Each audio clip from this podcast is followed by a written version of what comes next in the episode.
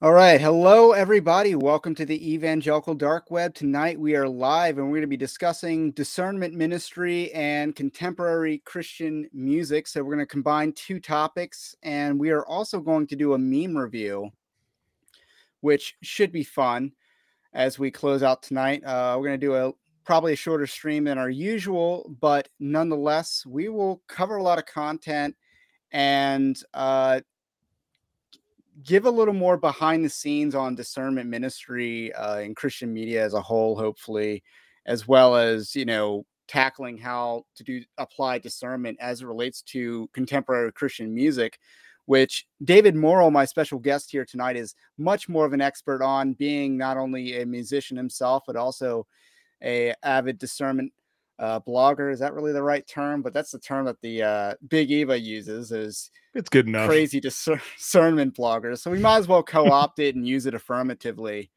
And uh, we're gonna talk about that. But uh, first, I do want to give a slight announcement, and that is I am working on a book, and the book is ready to go. We're shopping around at uh, Christian publishers and this should be pretty exciting. It's gonna I don't want to call it a manifesto, but it, it's gonna be like the 12 rules, uh 12 commandments of like spiritual warfare. So that's the book that I'm working on. It it is, you know, basically a manual of how I do discernment ministry. Uh, it's also kind of like, hey, church history as well. Uh, applies church history, recent church history, you know, why, you know, things that you know why the Southern Baptist Convention, the people in the Southern Baptist Convention are failing to save the Southern Baptist Convention. Talks about that, and you know how to hire and vet pastors and churches. So a lot of useful, practical stuff in a very conversational way, rather than overly academic or overly uh, sixth grade reading level. Uh, which a lot of big Eva books are printed at. But we're going to find a publisher, hopefully. If not, we're going to self publish it. But that is the announcement that I want to make uh, tonight. So uh, I'm going to give a quick introduction. Uh, so, oh, well, actually, before I do that, uh, if you want to support Evangelical Dark Web, evangelicaldarkweb.org slash join is the appropriate way to do that, or the biggest way you can do that. Uh, you can also like the video, also subscribe to the channel or po- podcast RSS feed, because this will be audio as well uh, evangelicaldarkweb.org slash join is a Patreon like system that I built and it works. You can even give a one time donation. And this is, I believe, something that we have in common is that we're not operating as charities. Yeah, so, but that also frees us to not be confined to the unconstitutional uh, regulations of the IRS as it relates to 501c3. So, uh, with that said, let's just do a quick introduction and I guess one way that I want to phrase it is that David is the head honcho, I would guess, at Protestia. Yeah, or I mean, I guess I would say maybe the the the publisher and and reluctant editor sometimes. so yeah, the, the person who's kind of like stepped up to fill a lot of the void. Uh, but you know, just for context, Protestia is a pretty big deal. They're one of the biggest players in this uh, alternative media space and niche. They're about I, I ran the numbers today uh, 4.8 times the size of Evangelical Dark Web. Uh, Dissenter is about 2.75 times the size of Evangelical Dark Web, and Capstone Report is 1.2. We're catching up, I guess. But you know, these ministries have been around a lot longer than I have, but they were also uh, some of the people that came before me that I've I've looked at, loved their stuff, read their stuff, and uh, kind of went into discernment on my own, which I'll talk about in a minute. My backstory into this, uh, but uh, David, uh, how about you give a quick rundown of you know who you are, what you do at Protestia, and uh, yeah. So I uh, I I came on stuff. Yeah, I came on um a couple years ago, I guess, and it's an interesting story because you know like I sort of came out of nowhere. Nobody knew who I was, and then and then I get sort of got thrust in the middle of it. Um, but came on to help produce polemics report and do some writing on the site. And I had basically been, I mean, supporting a lot of online discernment ministry for a long time. So, you know, I came up, you know, reading um, Ken Silva and uh, you know apprising.org and listening to Chris Rosebrough and um, a lot of these guys that were sort of the the beginnings of these kind of ministries, and then along comes Pulpit and Pen and, and JD Hall and um, and so that, that that resonated with me, and I started you know, I basically volunteered, which you never should do to someone that does this kind of work, like volunteer to do work, because they'll they'll take as much of the work as you know you're willing to give. But I I I I looked at, uh, at JD and I was like, this this could sound better and look better, and I I have that ability, and obviously discernment discernment uh, ministry is um, a passion of mine and something I'm interested in, and so. Uh, as as he stepped down and and and focused more on the family, other people step up. But I think what it probably my my jumping out into the you know sort of the the the lead position is is evidence or it should be taken as evidence that there's a lot of guys like me out there that are being ministered to by discernment ministries and we're reading them and you know we're, we're interested in polemics and and we want to be able to help our local churches with this kind of information. And we're just you know like if god wills it we he, he he'll just push us into it. You know there's a lot of guys like me probably that are that are just you know on the sideline but like ready to pick up the pick up the baton and run. And that kind of like uh you know gets me thinking about how i came into uh being a discernment blogger because uh you, you just kind of gave your backstory is that you know you started out as someone that was interested and then volunteered. My background's a little different. Uh obviously i grew up in the church uh and I did a lot of writing for conservative media, you know, small time outlets and stuff like that. Did a lot of writing. So Knock Report, maybe if you ever heard of that website, I was mm-hmm. one of mm-hmm. their OG sure. writers.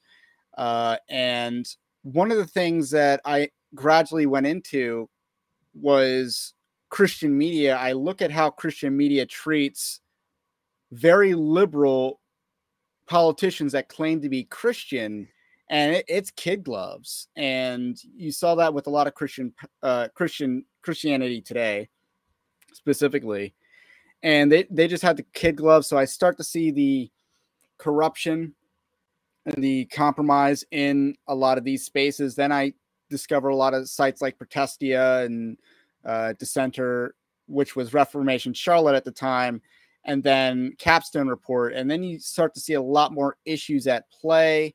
I grew up Southern Baptist, so seeing all these issues impact the Southern Baptist Convention is a major concern. So it was 2019 when I launched Evangelical Dark Web after uh, the Brandon Alton, the Fed, uh, wrote like an article or something like that. It was on Mere Orthodoxy, which is neither orthodox nor mere, I guess.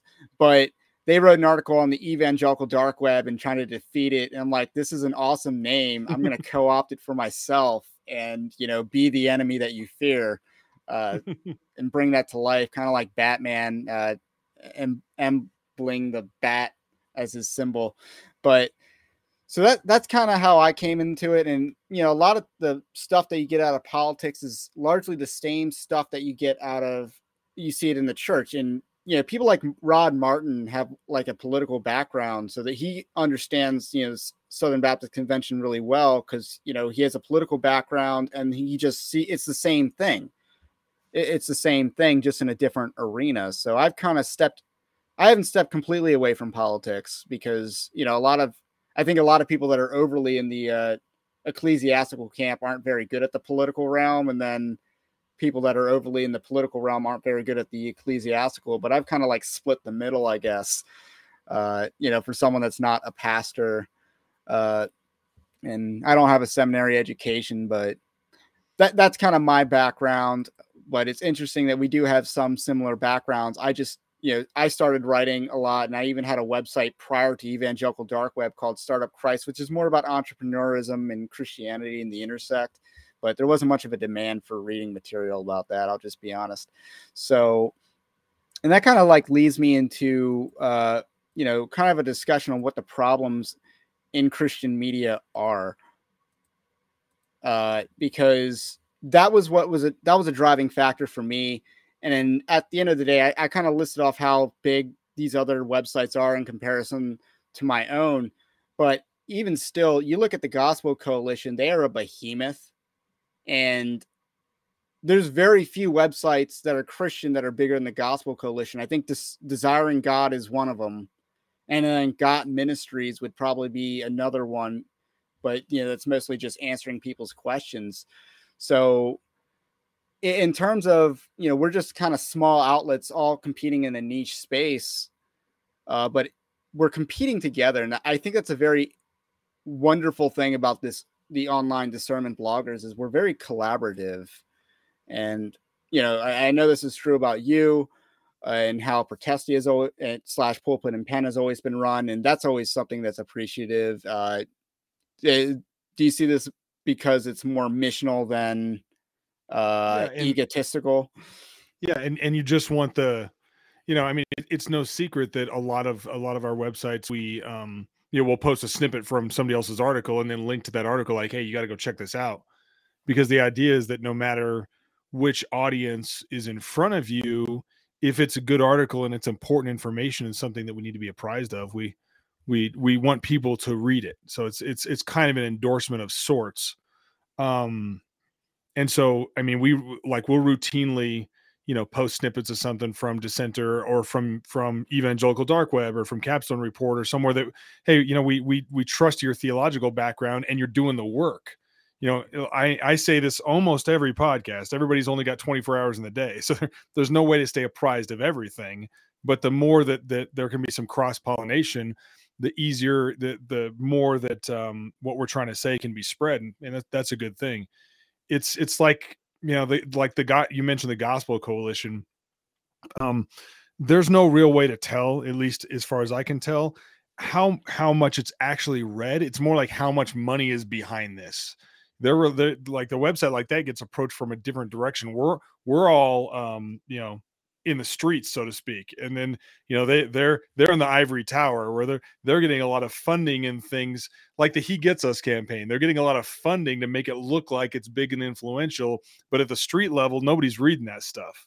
They're reading. In fact, it's website. getting made fun of for how vacuous, uh, it, yeah, or at least the He Gets Us is. The Gospel Coalition, I wonder because a lot of pastors read it, and then you kind of wonder about the state of the church.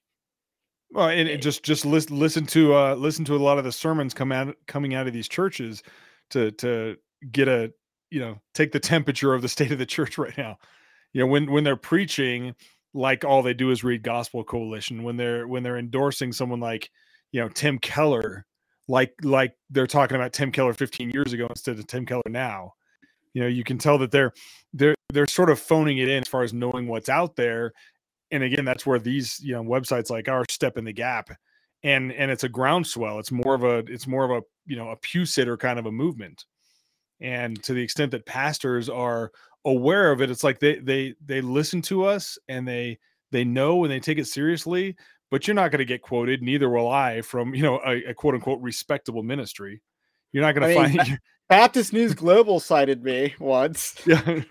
So that, that well, I call w. them fake Bap. There's fake Baptist News. Uh, it, it, really is. Uh, Brandon Robertson was one of the writers.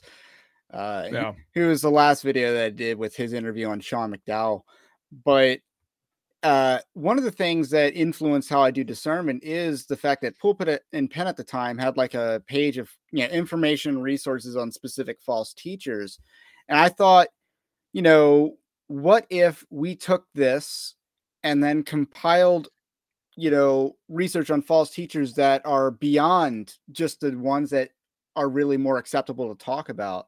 So I, I, I one of them was andy stanley i remember that they removed this page not too long after i, I started evangelical dark web but this was kind of the gap that i i saw needing to be filled was we needed to combat the future and rising false teachers or the ones that people were curious about because there were no resources on them. Like one of the people that I first wrote about was Michael Todd. And I wrote about him before he went mega viral, which was in April of 2020. He went super viral then, and it's been a clown show ever since in Tulsa, Oklahoma. So that was, you know, some of the work that I did that was really good and uh, all of a sudden you see a lot more ministries that are kind of downstream from our sphere uh, talk about people like Michael Todd, like uh, Colin Miller of Fight for Truth, I think is his channel's name. Nothing against him whatsoever. He does great work from what I can tell. And I, yeah, I listened to a few of his videos. And, you know, a lot of his videos now are Michael Todd, Michael Todd, Michael Todd. So it's mm-hmm. that that's kind of my dad like, likes to watch Colin. I, like, I think it's funny from your own dad. He's like, you know, Colin's a little nicer than you are. like, thanks, thanks, Dad. yeah, r- real nice, man. But I, I always thought that was, I, uh, but it's there is a river, and now it's interesting to see that downhill from us it, are people like Megan Basham at the Daily Wire, and she mm-hmm. has taken up a lot of the stories that people like us talk about, and she's blasted to a very large audience. You know, her yeah, article. It's, it's a connection between the like the mainstream conservative audience yeah. at Daily Wire with topics about evangelicalism. And so, yeah, I mean, we have a we yeah we we I probably shouldn't say this publicly. We have a good relationship with her. you know, it's, you know, probably probably just got her in trouble, but you know.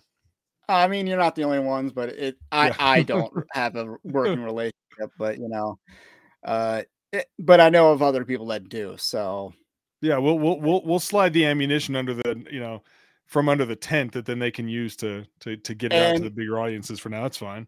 And I think that's you know part of what makes us more effective is that we don't care about who gets the credit. It's more about the work and the mission. And you saw that with you know it was the discernment bloggers that took down Ed Litton. Mm-hmm.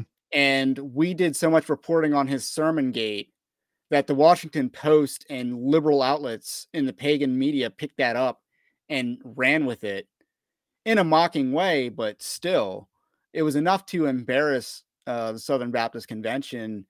And even with Willy Rice, it was also discernment bloggers that took him out as well. I, I, I know I put the first chink in his armor by linking him to Dosen Research Group, but, but that was like mm-hmm. in September of last year. So that was like completely unrelated to him running for SBC president. That's just something that shows up uh, that resurfaces. And then uh, all these other outlets uh, that that nailed the Karen Gate stuff as well. So and it, re- it revealed the the sort of cloak and dagger Machiavellian nature of evangelical politics in a way that was just unseemly and it was just icky. Everybody knew it was icky, and you could start to see the the very unchristian like behavior that the, all these people were engaged in. You know, and the inconsistency. And when the inconsistency comes out, you start to see that somebody like Willy Rice is is more concerned about the PR and the image than he's concerned about doing what's right. And that's you know, and and I mean, I would put a lot of the other characters around that saga in the same category. Unfortunately, you'd like to think that if someone's claiming Christ if they're if they're saying I'm a Christian, not only that, but I'm a Christian minister vocationally, that you wouldn't see that kind of behavior. And yet it's more common than not, unfortunately, when they get to that level of of institutionalism.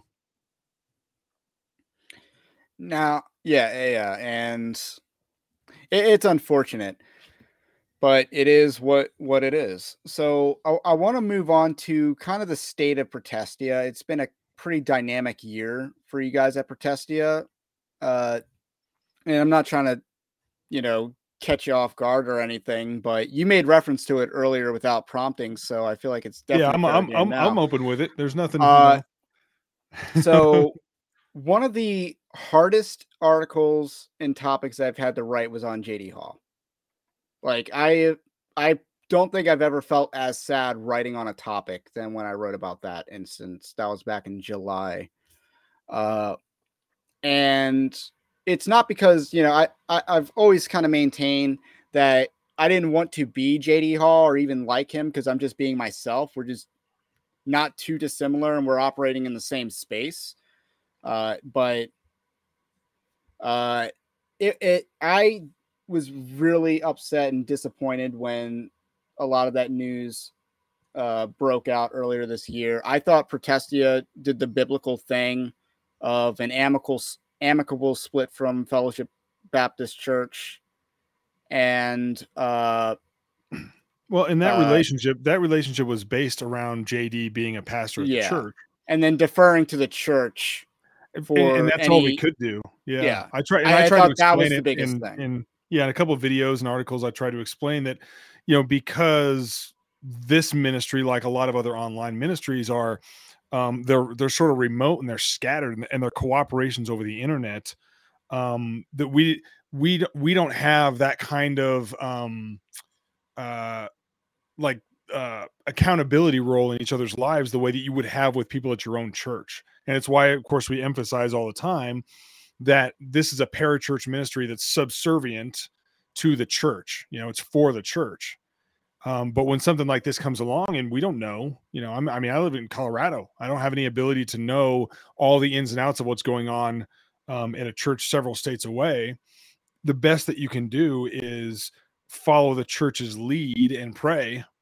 And so that's that's kind of what we did. And unfortunately, I mean, after after the fact, it seemed like, hey, we we might not have known everything that there was to know about this, but there wasn't much we could do. Um, and so, I mean, we don't have an official position. I don't have an official position technically, but I'm I'm certainly in the camp of of saying that I don't believe that there was some sort of a, you know, permanently disqualifying situation going on or something like that. I know a lot of other a lot of other friends of his and ministers and things have come to that conclusion that hey, this is you know, he never returned to some sort of public or vocational ministry. I'm not in that camp. I'm you know, I'm just I'm trying to be patient, wait on the Lord and and in the meantime there's work to be done and he would always tell me this. I mean, it, you know, it, it was tongue in cheek, but it was also true at the same time. Like we want to fight and for the truth, and you know we're going to face persecution and all the hard things that come with doing that, and then we're going to die and be forgotten. And the truth of the gospel is what moves forward. It's not us. I, I do remember always, him saying that. Yeah, yeah, it was it was it was a pretty common kind of um, framework that he would use. You know, he would always say, if, I, if I'm behind the pulpit preaching and I keel over of a heart attack, push me out of the way and finish the sermon. You know, it's, it's a, it, he was very much about the, the, the validity and the power of the gospel versus us as personalities, which is manifestly different from, you know, big Eva, you know, modern churches where it's all about the vision caster. It's all about the personality.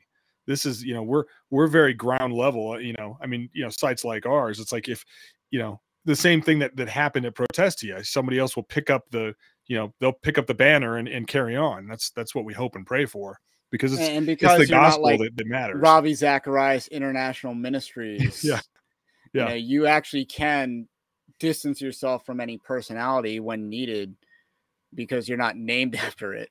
But uh, I, I thought the handling that was good. Now the last update that I've really heard was discouraging because you know it was kind of reported. I I, I want to say by the Christian Post, which isn't the best outlet, but nonetheless, they kind of made it seem like he was rejecting uh, any sort of uh, restoration or biblical counseling. Is there any update? There's like I want to be careful not. Yeah, I want to be careful not to be a gossip, you know, and and be public right. with things that I'm not entirely sure about. But I suppose I would say it this way: there's there's differing um accounts. Uh, yeah, there's differing accounts of of what went on even related to the church discipline process. So I I don't want to throw the church under the bus and again I'm you know not being there I there's only so much I can say but there were there were enough you know red flags and things that I could verify to to not make me comfortable with saying with just coming out and saying he's not he's not uh, you know uh, cooperating or something like that and you know that he's he's some somehow rebelling against this. Because you, know we've all seen church discipline go badly we've seen churches sin in their discipline we've seen these kind of things where it should have been this biblically and it wound up being something else and so um, there are enough red flags to, for me to say that's a possibility that's certainly you know that's certainly on the table and on the table in a strong enough way for me to not i wouldn't be comfortable you know, taking a, um, one side or the other on that at this point. You know, I have to I have stepped back and only and only talk about what I really know. Uh, yeah, and I, I definitely respect you for you know weighing in the information. I think it's interesting that you brought up that there are enough red flags to caution against taking any sort of conclusion. I think that's a sufficient answer to uh, this line of questioning. So, I next yeah, want to move on to. It's, it's uh, okay to not know what you don't know. Yeah. exactly. So I want to jump ahead. Give me one second as I pull it up to uh, an annual tradition over at Pulpit and Pen slash Protestia, and that is the Worst Christian of the Year award. Which, if I can find, and I and I'm not taking the blame for that this time. Around. I mean, that's no, that's, you don't have. Know. To, it's Seth yeah. done. It clearly says Seth. yeah, I mean, Seth, well, Seth, Seth, Seth is is has always been real. uh real close um, with JD, and so it makes sense that he would sort of pick up the mantle of of pulpit and pen. He's gonna he's gonna put his own stamp, personality wise, on it. And, um, and now is pulpit and pen operating distinctly from Protestia, or yes, yes, because you know Protestia is basically um, was re I reorganized it upon all of this to be um, just because to get like, out I'm of the censorship. well, and I'm not that great at accounting, and so just to make sure that that the writers and things like that were being taken care of, it's it's now actually under the umbrella of a Colorado organization you know, because in and and even the link to the church, the Fellowship Baptist Church, was was more personal and unofficial than official. So like, I'm not a pastor, so uh, I don't, but I am a I'm a businessman, I guess. Uh, you know, I mean, I own a few businesses and things. I'm like, okay, I, I know how to do that part. So it's let's just do it that way, so everything is above board and transparent. There's no questions about anything, and you know, it, yeah. when, when, something like what happened last July happens, there's a tendency for trust to get splintered. So it was really important that we be 100% transparent. This is how this is operating now. No apologies, you know, wide open. Anybody can ask anything they want, and no secrets. I don't. We don't need secrets in in uh, in Christian ministry. So let's kind of go through these names. We've got Johnny Hunt, David French, Rick Warren, and Adam Greenway. Let's start with Johnny Hunt, who I know that you probably can't read it, so I'll go back to the page. Former pastor of First Baptist Church of Woodstock, former president of the Southern Baptist Convention, former vice president of the evangelism at the North American Mission Board, nominated for disqualifying himself for pastoral ministry by having a sexual encounter with another pastor's wife, covering it up, covering up the incident, staying in the ministry afterward, and attempting a restored to return return to ministry after being suspended from the pastorate. That's Johnny Hunt. Then we have David French, evangelical pundit and author, nominated for supporting the legalizing of same sex marriage. And I think that's an understatement of all that he could be nominated yeah. for. Uh, Rick Warren, best-selling author and former pastor of Saddleback Church, nominated for defying the biblical doctrine of complementarianism at the Southern Baptist Convention and arrogantly bragging on the size of his ministry in defense of that action. Adam Greenway, former president of Southwestern Baptist Theological Seminary, nominated for irresponsible financial stewardship and questionable personnel decisions that have endangered the operations of Southwestern Baptist Theological Seminary. So if you're in the chat, comment below on who you think should win this award. Uh, I I have my own little award show coming up later this year and instead of doing worst Christian, I'd do like church villain and worst teacher. So there's like two distinct categories. Uh, so you know, people like Dave. Obviously, there can be overlap. Last year, Francis Collins was the winner, and I'm surprised that Protestia didn't have him on for worst teacher. I thought that was Francis Collins' year. Uh, he I, yep. I think there was. I, I tend to agree. I mean, as, on that one. I was I wasn't involved in the uh, nomination process last year either, so, but yeah, it, yeah, Francis Collins, and and this is the trick is we're we're saying who's the worst Christian, and it's like, you know, and the then we have not actually people I would say even are Christians. Yeah, yeah. So uh, on this list, I got to say that Johnny Hunt uh, probably isn't a winner here. I don't trust the guidepost report. I think the I think that that was really shady. I don't think that there's an, a sufficient evidence provided that he was guilty of what they accused him of. And uh, again, the husband of the woman I thought was kind of worse because he just did a handshake deal on what was described as a sexual assault. It didn't make sense to me. Like the, the account did not make sense. I'm thinking like what what husband would supposedly believe what we all saw or what we all saw in that report and like be okay with him saying, you know, I don't want to ruin your ministry. It's okay what you did to my wife. I don't want to, like, no, that didn't pass the smell test. Yeah. So th- that was an issue. And I think uh, for that reason, Johnny Hunt, who supposedly already confessed the incident to his church or something like that. So him being suspended now was kind of more of a PR stunt than anything else. Uh, so who knows? But I, I, don't think there's enough evidence to give him the verdict because uh, these actions weren't in 2022 either, except for the the phony rest- restoration process right. in which you got a bunch of his megachurch buddies to uh, restore him. Uh, and then David pull him Fr- back again. yeah, uh, David French. Uh, yeah, they, they don't. He undersells what David French could be nominated for because his weekly Sunday column is basically an attack on the church every single week. Mm-hmm. And David French is wrong about just about everything. Like he he even thinks the Rings of Power was a good TV show. That's how wrong on everything he is. And I'm not shocked that he's on the list. I think uh, he's a worthy uh, contender on this list. Rick Warren for his what five minutes of bloviating at the Southern Baptist Convention, or was it longer? Well, but, Rick, Rick, Warren should earn like a lifetime achievement award award as a worst Christian.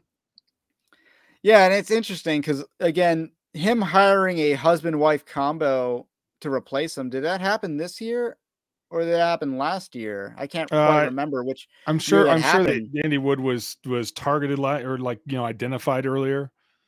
You know, but but, but see, Rick Warren's got bigger time. and better things to do, right? I mean, you know, he this is World Economic Forum, peace plan, globalist Rick Warren. He's got other stuff. I mean, the church is too small for someone like him at this point. It really is. And he's so egotistical that he needed two pastors to replace him, not just one, and one, one a husband wife combo. And while she's not listed as the co senior pastor, she is listed as a pastor officially. But I think we all know that if this pastor is sleeping with the senior pastor, then you know there's a power relationship there that doesn't exist or there's some rapport there that doesn't exist with the other pastors on staff at Saddleback.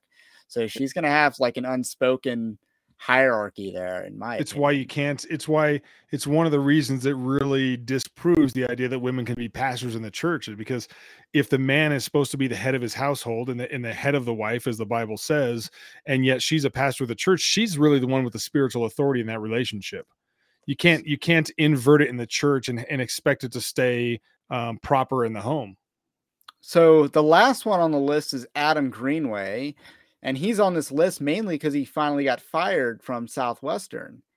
Now, I don't think that he necessarily belongs on this list because I just, I, you know, it's very niche like, in my opinion. He's like the dark horse candidate. it is a dark horse. Uh, and a lot of these actions that he did took place in years prior, but he also was brought into a losing situation. He couldn't like the fundraising was going to hemorrhage because Paige Patterson brought in the dough. He he brought in the fundraisers and the backers and stuff like that. Adam Greenway had a losing battle in that regard, but he did not make it any better because he went he was there to purge. Uh, he was there to purge the conservatives. That was his job. That was his mission, whether from Satan or from Al Mohler. That was his mission. And well, he, mission he don't forget he let Rick Warren he let Rick Warren off the hook at the at the annual meeting. Like yeah, like like Rick Rick Warren's you know egalitarianism. Adam Greenway was like you know basically sort of excused it by saying, well we're we're not a creedal denomination. You know, it's like he he gave Rick Warren an, an out on that as far as I was concerned, and went like toe to toe with uh, his mentor Al Mohler, you know, in front of all of us. It was it was a sight to behold. So one of the people I thought was lacking on that list because I thought uh, Tim Keller could have been on the list because the Most number years. of false, yeah, I mean the number of false gospels that he's kind of uh, affirmed this year, pretty major. It's it's more than two, uh, and he's trying to push biblical critical theory. That's his big push right now. So I thought that that might have been worthy, and I know I got he's, Rick he's gonna be the star. Of, by the way, he's gonna be the star of a new segment at Protestia. It's it's gonna be it's gonna be a uh, uh, is is which one of these is the real Tim Keller tweet? We're gonna put and up a couple of them. I know how much real. you guys love, uh, and I know how much you guys love uh, making fun of Kyle J. Howard as well. But uh, Tim Keller uh, riddle like Twitter tweet uh, parody also really works Now, I, I know for worst teacher, I, I have I'm trying to decide between Rick Warren and Tim Keller for this year, and then church villain. Uh, I really think Rachael Denhollander uh, should get the nod, but uh, we'll see. We'll see. A lot of time left. I mean, the winner of the year, I think, got shaken up because Johnny Depp just surrendered after winning his lawsuit by settling. uh, so you know, the winner of the year is in for a shakeup here. Yeah. And uh, so let's kind of shift over to your uh, passion project of contemporary Christian music. Now, I don't listen to contemporary Christian music. I mostly listen to heavy metal. Uh, so when I listen, you know, when you hear about all the views that the people that are major in contemporary Christian music have, and it's like, are they even believers? And you even hear about that from, you know, Christian musicians like John Cooper of Skillet has said a lot of this. And I thought I've heard him do interviews where he said the same thing that, you know, all these people in Christian music aren't Christian.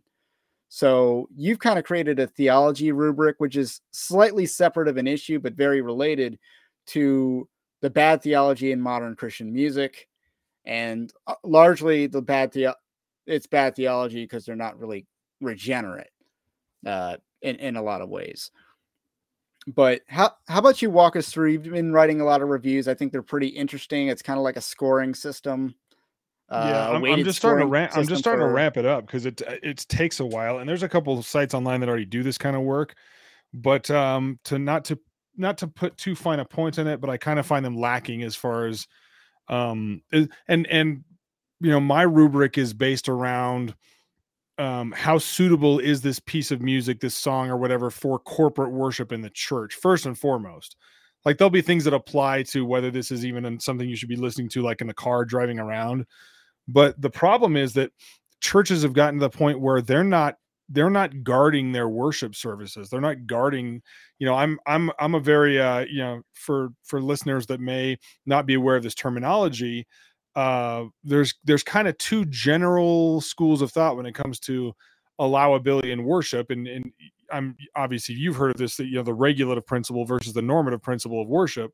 You know, regulative regulative being let's go to scripture and find out what scripture says we're supposed to do in corporate worship or in worship to God and then try to do that.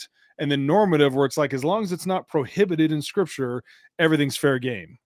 Um, I'm right. much more regulative when it comes to a church worship service, but I tend to lean a little bit more towards Christian liberty when it's your own time and you're driving around the car or you know whatever. It's it's you know I think we should be very protective of the special nature of the gathering and, and corporate worship. And one of the things that I would emphasize when it comes to worship, corporate worship, is that the songs should be singable corporately.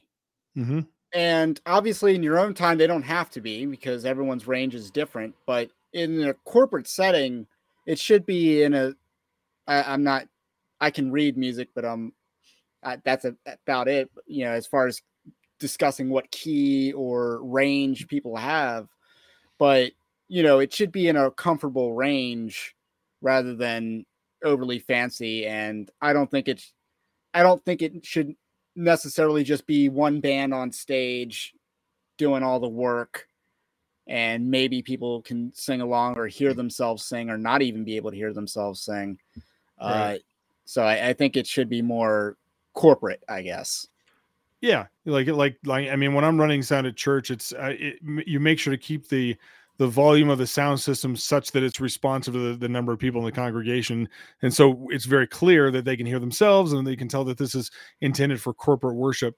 The funny thing is is modern technology has largely made that kind of a moot point because if you want to play a song in your in your worship service but it's the original performance was too high and that's what it usually is it's too high um, they'll release you know a whole bunch of different keys so you can get the one that you feel like is going to work is going to work musically um and in my rubric the the musicality because that's kind of a subjective part is at the end and it's kind of the, the lowest number of points. I assigned every category a little bit of a point you know a, a point score and the and the point score is de, is designed to say this is what i would argue are the most important parts of this. The musicality and and um, the melody and, and the arrangement and the chords being used and, and all these kinds of things Um, is that important to to analyze? Yeah, but is is important as whether we're singing about the real Jesus or not? No, it's not not that important. It's subjective. It was a and, um, well, one of the other podcasts that we uh, uh, we we um, put up at Pro- Protestia is the Bible Bash podcast, and they asked on Twitter, uh, I don't know, a few days ago, like, um, would you be okay with rap music in a Christian worship service? And of course, most people like reflexively, no, that's just rap music, and I'm just like, heck yeah, put it in there. If I if I saw two really? guys coming to start, if I saw two guys coming in and start rapping biblical truth that people could understand, um, like a Bryson Gray corporate worship. yeah, like it wouldn't be, you know, for special and music. That, I'm not saying you're be, gonna have corporate rap, but you know, special. Yeah, music. that that would sure. be my uh, beef. Would be I'm not against the genre, but I am skeptical that it could be done in a corporate worship setting. Right. Right. Well, and, mean, and if you think very like, few rap songs are corporately singable. Baby Got Back yes. by Sir Mix-a-Lot would probably be take the cake as most corporately singable but uh, again, not something you well, should be singing and, in and, church. And, part of this is at just, a wedding. Part of this is me playing devil's advocate because I want people to think about it beyond their their initial reaction, like, oh, that's you know, that's you know, gangster rap and it's always bad stuff and it's always, you know, these kind of topics and things. It's like I've seen it done in a godly way. I've seen, I mean, I, I have, you know, and it's usually old school stuff at this point, but rap from you know the early 90s and things i'm like that's legit this is like preaching to a beat this is pretty sweet you know i, I enjoyed it but if you're going to put it in a worship service it better be just like a special piece of music you know, and then get, get back to I don't think there's anything wrong with that as long as that's not the bulk of what you're doing in the service. It should be right. participatory as much as it can be. I mean, it's it's funny because we listen to sermons preached in a service and nobody says, Hey, why isn't everybody else participating in this sermon? It's okay then. I mean, certain then, areas yeah. they do participate in the sermon a little too yeah. much, even like, sometimes, yeah, sometimes. Yeah, you listen to was, a Levi Lusko sermon, it's like, geez, how many women are in this crowd just interacting with Levi or whatever. That's who he preaches to. It's right. totally focused on women, but it's a I don't know ecclesiastical gynocracy. Uh, yeah. Well, and I put but, up. I mean, so there, there's a specific page at Protestia that really it it talks about why I'm you know analyzing songs the way I am, and then there's a rubric section, and you you may have the article pulled up now, but there's a rubric section that says uh, um, how the songs uh, will be rated and then kind of where the scores will you know land your song like you know hey this is totally safe you know you, you if you like it put it in. If it's you know if you're kind of in the middling you know 50 to 79 points out of 100 then it's like pastoral guidance uh, suggested i think is what i put. And it's um yeah you can use this but you there are considerations you know that you need to keep in mind. But if you're like 49 or below it's like you know uh, pick something else. and this is this is based off of of the in and I think this is a biblical principle. Any anything you're not finding in scripture, like a song or um, a Bible study or whatever, is this is all extra biblical material. This is nothing that is necessary for your church worship service. And if it's not necessary, you know, movie clips, not necessary, right? Any of this stuff is is not necessary to the preaching and teaching and proclamation of the word. Our standard should be like it better be more or less 100% biblical before we're bringing it in and that includes being concerned about us about troublesome associations the baggage i say that comes along with this. Now like elevation worship could put out a song that's theologically correct but do i really want to be seen as tacitly endorsing that movement? No now when you do the rubrics is it based off a song an artist or an album? It's it's a discussion of the whole thing so if you see in in the rubric there is a an association category. So so i start with fidelity and clar- doctrinal fidelity and clarity. Like how how correct is this biblically? If i just take the plain text of the lyrics and put it up next to scripture am i running into a problem? And then clarity being how specific is this in the way that the bible is specific about what it's saying? Um and then the specificity uh, category is basically yeah, this is doctrinally true, but we're not really getting into anything that that's um, that's specific to how the Bible would describe this. Instead, we're just using generalized, flowy terminology. Like, like I, I, I would really prefer if somebody, you know, who comes into a worship service at my church, um, who say like a practicing uh, Orthodox Jew or something like this is not going to be able to sing this song without having a problem with it because I'm specifically identifying the Jesus of Scripture. But you see some worship songs out there, they're just so they're so generalized about God and his love and his power and and it, like this would fit any religion. you know, that's I and I'm thinking to myself, well, why? Are are the specific works and person and character of our God not worthy of proclamation? Not worthy of of us describing in a in a specific and and um, exclusive manner? I think they are. Yeah. yeah, it's one thing if you look at and Christmas time of year is an excellent time to do this. If you ever look up the Christmas carols, the classics, they have more verses than we sing, even in the church. Or maybe a lot of churches sing all the versions, but even a song like Joy to the World kind of goes, you know, talks about the birth of Christ, then it talks about the life of Christ and then the victory of Christ, and then it goes back kind of to the birth of Christ. There's like at least four verses. And yeah, I, I think Hark the Herald Angels Sings has like five verses and they talk about different aspects of the gospel or, or of Christ. And it's interesting. They cover a different theological uh, pattern. You see that in a lot of old hymns that they'll cover the, different theologies and different verses. Uh, so not that they're a complete systemic theology or anything, but it's interesting. The you know they're going for different uh, themes and messages and doctrines with a verse. Well, so and like with the with the um the the tendency for there to be associ- associational baggage with a song. So like you say, hey, that song is it's it's not exactly what I was saying. It's not it's not heresy, but it was released by Bethel or something. I want to endorse Bethel. Right. And you'll see people they'll defend that by saying, well, this hymn that you're singing back then, if you actually look at that guy's doctrine, it was problematic. And I mean, and I think like, "Oh Holy Night," one of the all-time yeah. great Christmas songs, has a pr- theological baggage with the authors.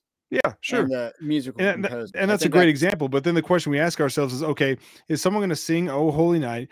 Go find this out and then go follow that guy? Well, no, he's dead. you know, but but with the Bethel song, it's like they can get online and start watching Bethel material and, and soak it up and all of this. They can be pulled into the movement. There's no movement with a, a you know a guy that's been dead for hundred years. You know, and uh, and one last snooty question, I guess. What's a Selmer? What's that? A Selmer. Selmer, like, it's like a uh, it's a uh, instrument manufacturer. No, no, I'm talking about the uh the artist who apparently is like doing oh, great. Semler, on, like, Semler, yeah. Semler, okay, yeah. I'm like, yeah, I was like Selmer. Selmer manufactures on... like saxophones and stuff, but that, that but might Semler... be my confusion. But but uh it's like she's like a nobody who I guess does good on Apple or whatever, and then demands to be at Christian music award shows or something. Like I've never.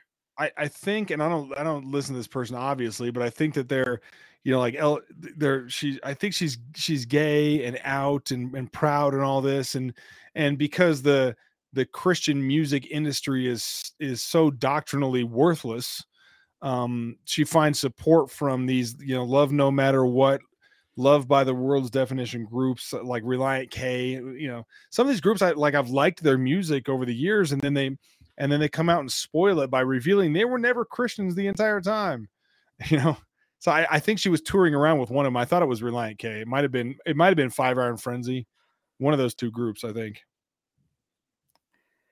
Uh and uh send in your last chance for questions because we're about to do meme review right now. Uh and just a quick uh, kind note is that David has done such a fantastic job since he took over the helm at Protestia. Very f- thankful for your hard work, bro.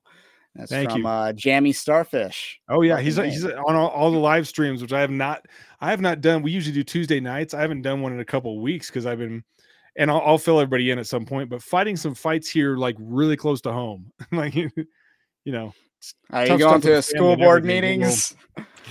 Yeah, it's well, you know, when Christian schools go awry is is, is kind of more the close to the topic. Oh, so, even worse. Yeah. All, so, all will be known eventually.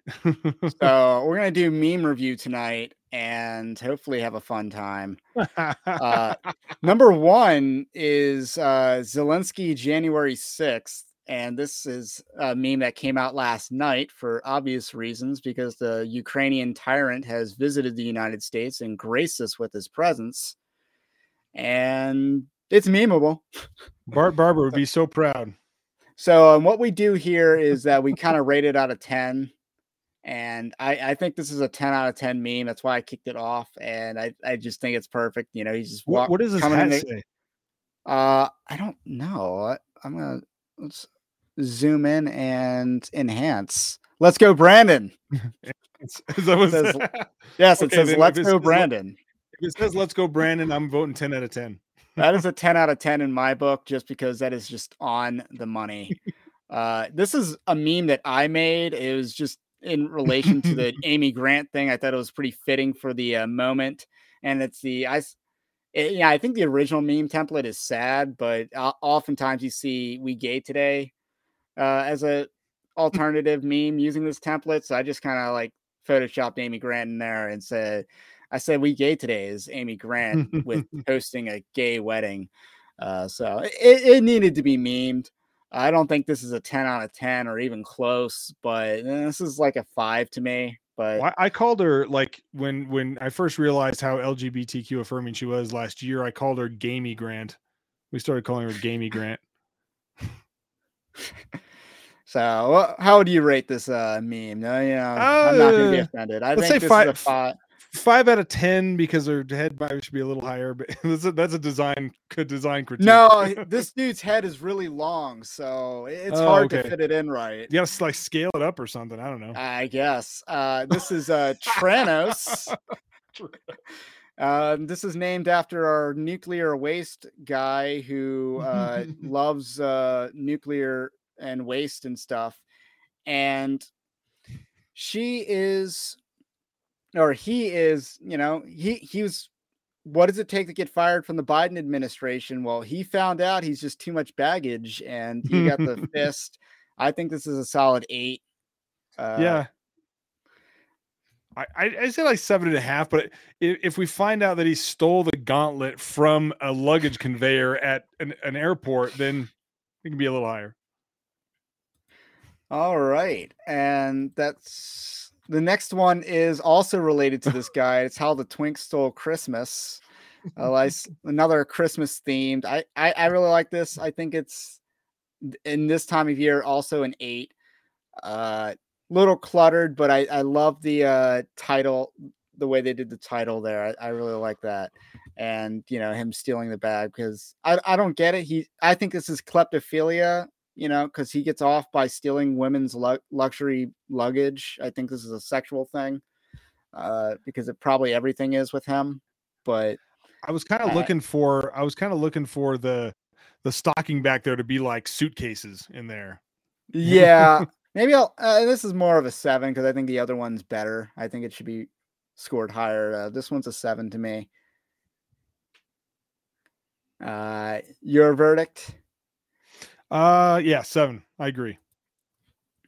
All right, this this one, uh, this one's a banger in my opinion. Uh, this is uh, Saul Goodman saying, "Your Honor." How could my po- client possibly be charged with fraud if crypto isn't real money? And I can just I read this in Saul Goodman's voice or Jimmy McGill's voice. uh, Better Call Saul, fantastic show because it kind of combines legal drama with heist and crime, and it it, so it does a lot of genre bending uh, as it relates to uh, this. And then you can just see the shady criminal lawyer who's also a criminal lawyer coming out and arguing this. I, I love the meme, and uh, Bankman Fried is the uh, defendant in this. And I think the argument is also pretty good. If crypto isn't real money, it's imaginary money that we have assigned a fiat value to. It, you know, let's fight fiat currency with fiat currency type of mentality. I think this is a good. I think this is their best argument, but apparently his girlfriend pled guilty or something like that. But yeah, I, I, think a, I think this is a ten out of ten. I've also heard she's a Fed, so uh, wouldn't surprise me. Yeah, she's she's selling them out for about a hundred Ethereum. I heard something like that. So I, I think this is a 10 out of 10 just because I, I love the meme. It was great. I shared it with my family and I, I share a lot of offensive memes with my family, but you know, this was. I'd have to say I'm going to go with nine out of ten because uh, I'm pleading the fifth on whether I know who any of these people are. you know, as a good Baptist, I would I wouldn't watch something like uh, Better Call Saul. Just joking. uh, let's see. Dispensationalist explaining any text whatsoever. The secret ingredient is Israel. I don't understand this meme template, but I like the meme. It it's a six to me. Yeah, but well, I saw this on Gab, so I uh, thought I'd share with the class. We have some Christian memes here too. Yeah, I would say as a as as someone who's at least I, I guess I would describe myself as sympathetic to leaky dispensationalism. Um, John MacArthur ish. Yeah, yeah. You know, I'm I'm all right with it. I mean, because that's what you can. And I think you should be able to laugh. We should all be able to laugh at jokes at our theology if we're comfortable with our theology. You know, mm-hmm. it's all right. I, I, I get it. I'm I'm here for the jokes. People ripping on Calvinists is really funny to me. As a yeah. Calvinist, people ripping on that's really funny to me. like was it, I think it was Judd I think it was Judd Judd Saul of uh Enemies Within the Church had put up something in like this the this Southern Baptist Facebook group um like joy like Calvinist Christmas or something. It was like joy to the elect like you know let let let because, uh yeah, let the elect receive you know you know only some of us receive our king or something it was you know something like that. And I just I just responded I mean, like I'm good with the changes I'm good with it. yes, I your terms are acceptable, Chad meme. Right. Yep. there you go. So this one comes from Woke Preacher Clips. Uh, this is something he tweeted and gabbed out. Uh, it's a cartoon, four panels. First panel is it's good for us to get behind every social engineering project of the CIA so we can be loving like Jesus. And it's like some sort of green cardboard box, kind of like a SpongeBob type of mm-hmm. character that's wimpy, and then the Bible's just laughing at him, and then theology fr- from before five seconds ago comes alongside the Bible and also laughs, and then the Bible and then theology from five seconds ago just start beating the crap out of uh, this the green box character that's saying these wimpy things, and they're just having a fun time. I like this. Uh, it's a seven and a half for me. Uh, but Woke Preacher Clips gets the shout out for this meme here tonight. I, I think you know what I'm going to rate it a little bit higher because I really appreciate what Woke Preacher Clips has been doing lately to to to pick on Phil Vischer. Oh man, he is he's ripped them like new new stuff. and I know so, I did my so video on that. Expose Phil Vischer's aw- awfulness. I mean, he exposes himself daily because you know this is a guy that doesn't have clear positions on actually is clearly pro-abortion from a biblical point of view. Uh, he's pro-homosexuality from a biblical point of view he is. Uh, and i think we can work with a lot of people in the church who i think have internalized bad doctrine on that but and same with abortion because i think my top story of the church this year is that the church has moved left on abortion while the culture has moved right and i think that's a stunning uh, well, happening in the church.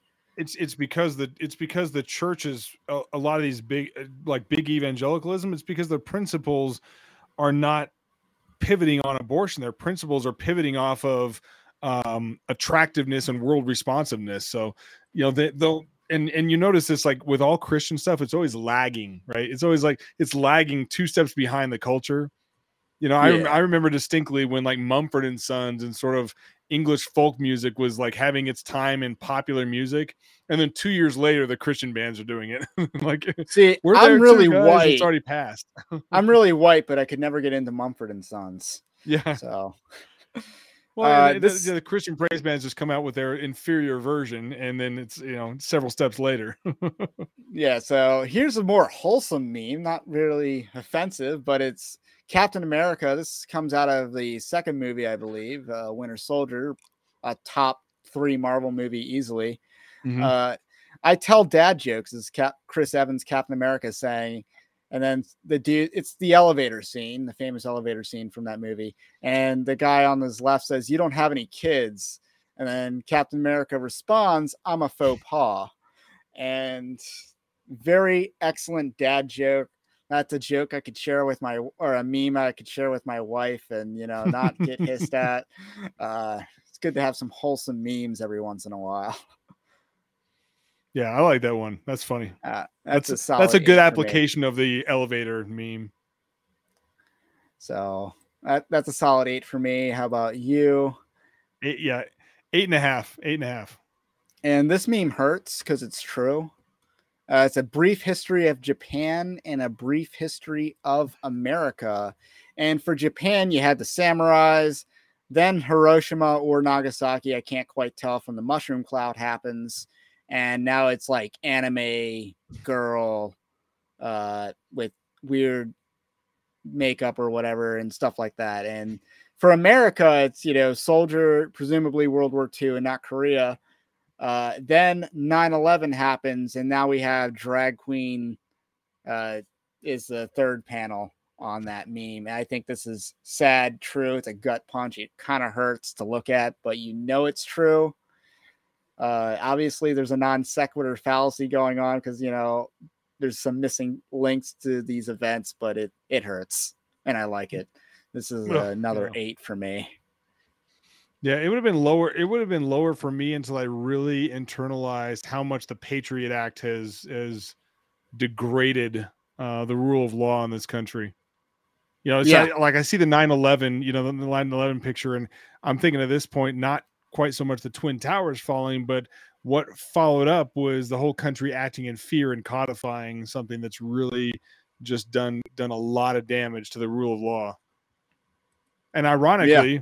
You know, only in one direction. There, there's no trannies that are in uh, in the uh, um, you know the, the the gulags of January 6th right now.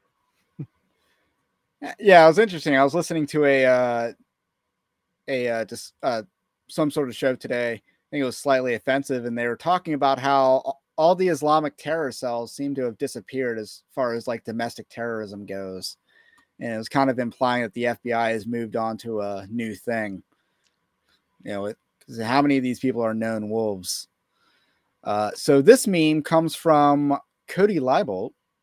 It was a meme that he tweeted out so it's that brain meme. I don't know what this template's called. Is like so we got like the small brain is Big Eva keeps trying to get me to roll over. It's like the woke bespoke uh, uh whatever meme. I don't know what it's called, but Big Eva keeps trying to get me to roll over and surrender my values. And then when you're enlightened a little bit, you say, but God made men to identify their values and battle for them. And then even more uh, awake to the uh, even more red pilled is Big Eva only exists to neuter men so that they will not be able to do battle. And then the most enlightened position, the bespoke, I guess, is Christian men must do battle against Big Eva. And, you know, this is very niche. I think the memes that Cody Libolt publishes are exceedingly niche, but this one has a purpose. I like it. Uh, and I, I think this is a seven or maybe a six, seven or six and a half. We'll split the difference, but definitely on the positive list. Yeah, I think uh, you know. Yeah, I tend to agree. It's it, it's it's Co- it's it's Cody. So if as long as it's not a, v, a meme against Van Til, I I'll get a higher score. it's, it's not a meme against presuppositionalism, so I'm I'm good. Yes, yes. I, I I am not a fan of that I hope he hears uh, this at debate. some point. But okay, so here we go. This this meme, I thought this isn't the last meme, but this is the last meme that uh, I have in the article. Is that, and this is a a bunch of puppets pulling strings, and the order is uh, meme pages are at the top, pulling all the strings. Counterintelligence is below them so the meme pages are pulling the counterintelligence strings. The counterintelligence is pulling the blue checks strings. The blue checks are pulling the podcasters strings. The podcasters are pulling the legacy media strings. And then the legacy media strings are pulling your strings. And, you know, just for the record, I feel like the sermon bloggers are somewhere between counterintelligence and meme pages uh, in terms of our uphill. But it's kind of like the uphill flow of information that we find ourselves in because we're in the niche. And then all of a sudden, you know, after we do battle with critical race theory for a few years, then Donald Trump engages the fight and makes it a national issue. You know, it, it does work like this. And I thought this meme was very poignant as to the state of America and America culture, I think this is a solid nine. Yeah, yeah, I like it. It's it's it's important to know that I think this is a truism that the less likely someone is to admit that they consume a certain type of media, the more influential it probably is to them. that if if it's if it's influential enough that they're reading it but they're not going to tell anybody, it's because it has a hold on them that they don't want to admit. That's where discernment blogs land. Yeah. I I mean I and I've said this before, but I have one of my pastor friends who when I first started uh, you know, openly working with Protestia, he just looks at me. He's like, "You know, everybody hates you guys, right?" I was like, "I yeah, sure." Not everybody. Maybe the people you're talking to, but you know, people I talk to. and then the last one is kind of a story about how a meme went so viral that it got on Tucker Carlson. And this is like a, a uh, 76 second clip from Tucker Carlson. made show. that clear the other day when he responded personally to a Twitter account called Cat Turd. Because when you're one of Washington's leading authorities on foreign policy, you spend a lot of time on Twitter reading accounts with names like Cat Turd.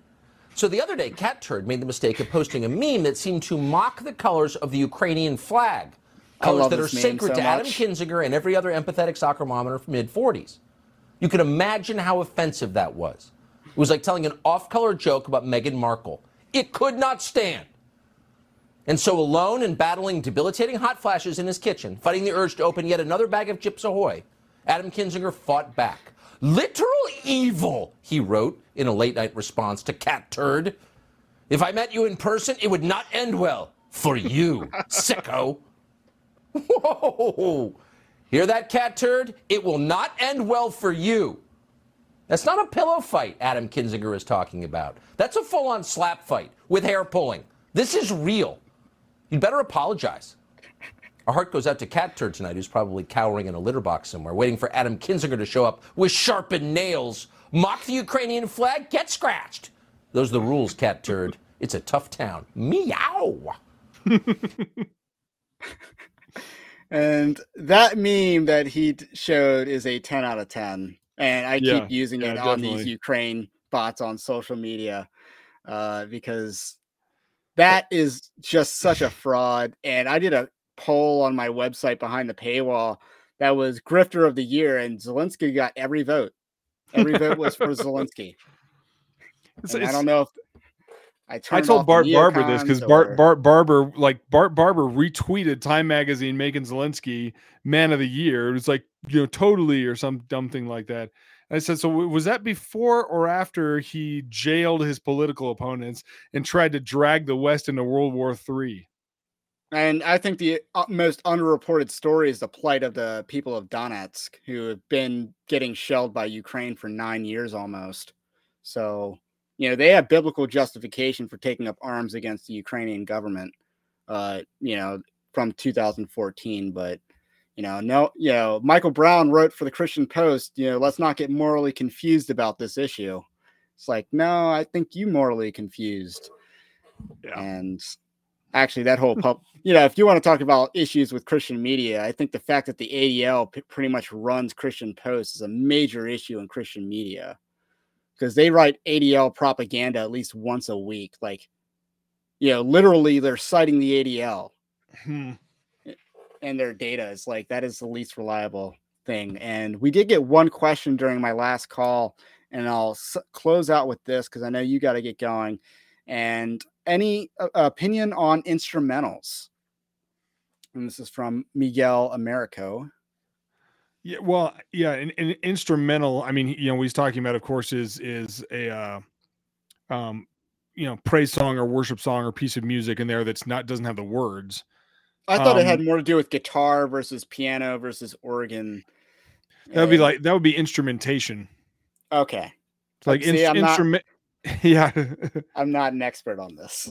No, no, no, no music. worries. Um, it's a you know product of a misspent uh you know education and career in last 20 years or so. no, the um um if we say instrumentals being hey this is a piece of music that just doesn't have words and lyrics involved with it um then is it a recognizable song? Most of them are like, you know, so you might say, you know, oh, they're playing, you know, how great thou art without the words, or they're playing eh, um you know let's pick something like Chick Fil A like, style. What's Chick Fil A has the instrumentals? Yeah, of, yeah, yeah. Well, the local Chick Fil A around me, they stopped they stopped playing praise song instrumentals. I don't know what they're playing now, but it wasn't that. But yeah, Chick Fil A would famously would play like modern praise and worship songs, but just the background instrumentation versions of them. That's that's what an instrumental would be.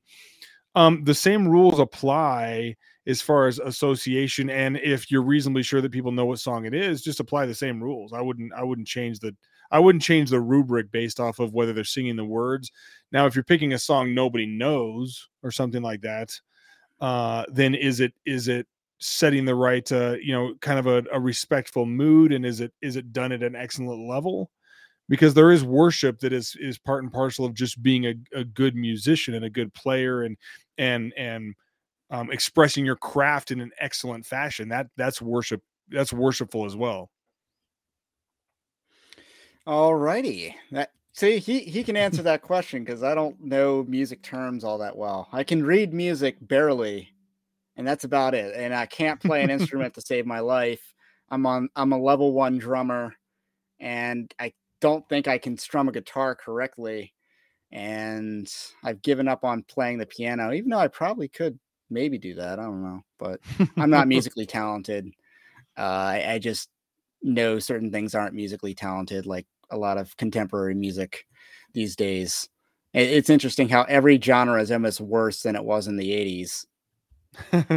well, so if if you want to hear me, you know, like like approach it a little bit uh you know more aggressively on the music end, the review that I have up for and this is not a brand new song, this is a few years old, but the theological song review for Firm Foundation by the Belonging Co, Co featuring Cody Carnes, I gave a 35 out of 100.